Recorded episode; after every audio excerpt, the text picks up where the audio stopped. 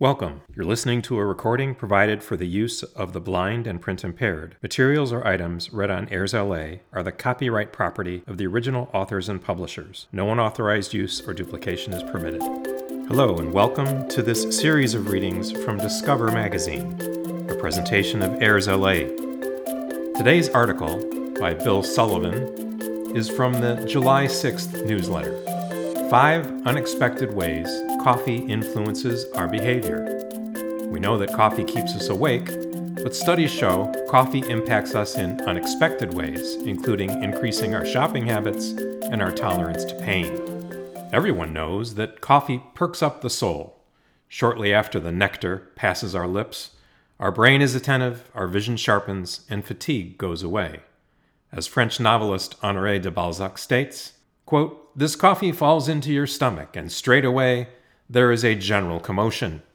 Ideas begin to move like the battalions of the Grand Army on the battlefield. Caffeine is the primary chemical in coffee, a psychoactive drug that alters how we feel and behave.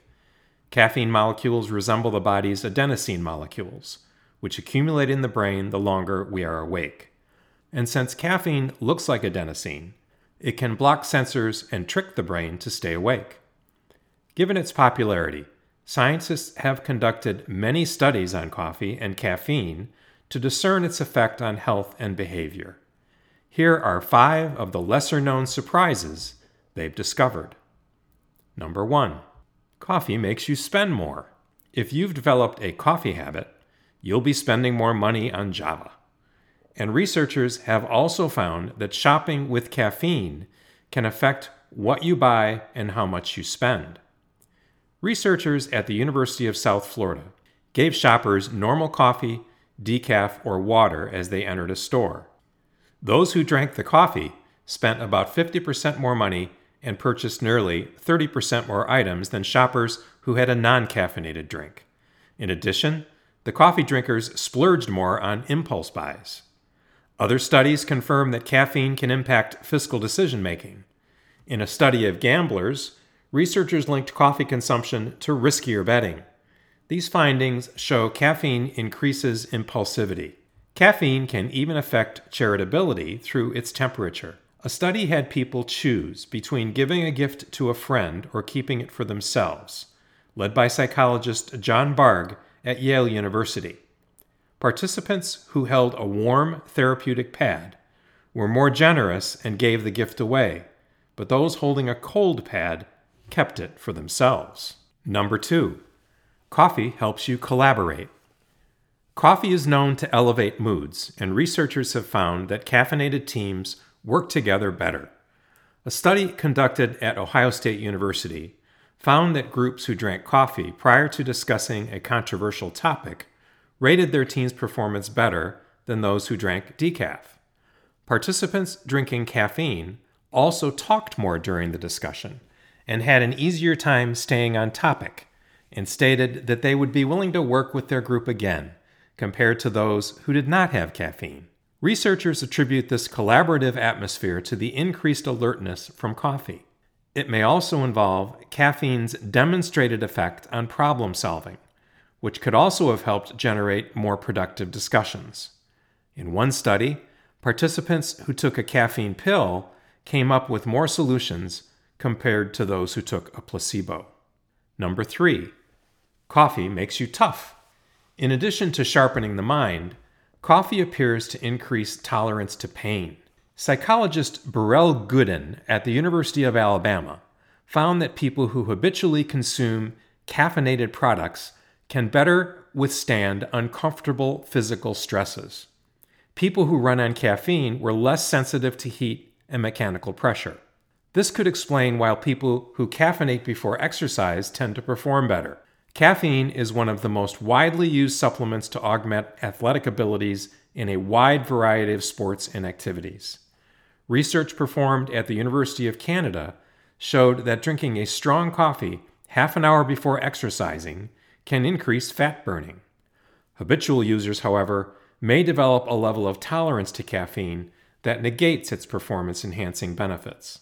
Studies also suggest that coffee drinkers tend to live longer. showing lower risks for multiple illnesses, including cardiovascular disease, diabetes, and some cancers.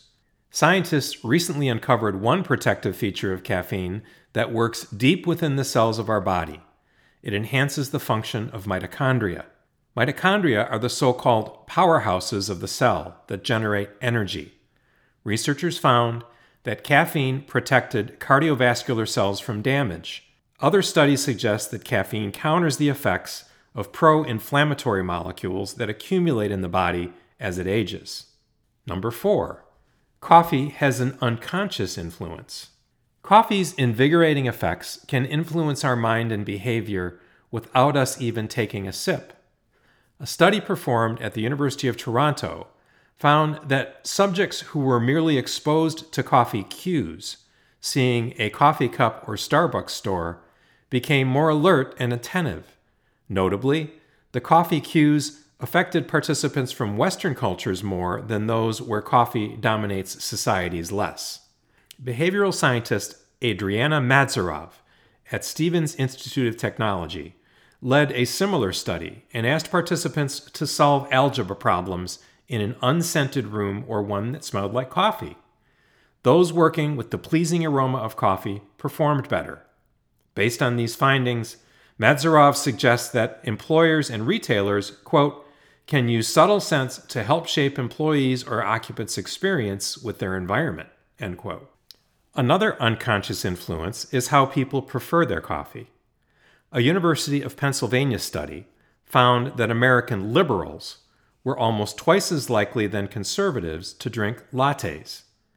The survey suggested that liberals may be more open to globalization, whereas conservatives tend to be more averse to products they perceive as quote unquote foreign.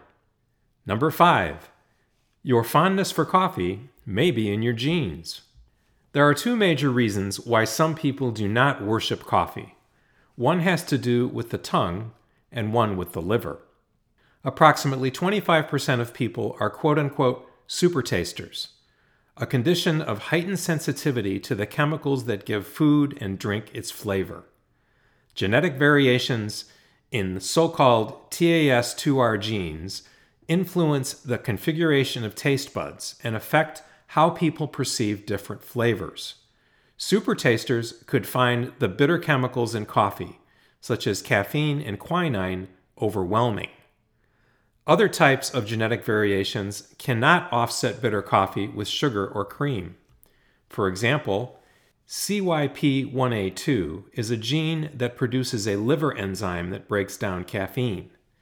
People who have a version of this gene, designated CYP1A2-1F, do not process caffeine as quickly. In practice, this means that the drug stays active in the body for a longer period of time which can produce tremors and nausea.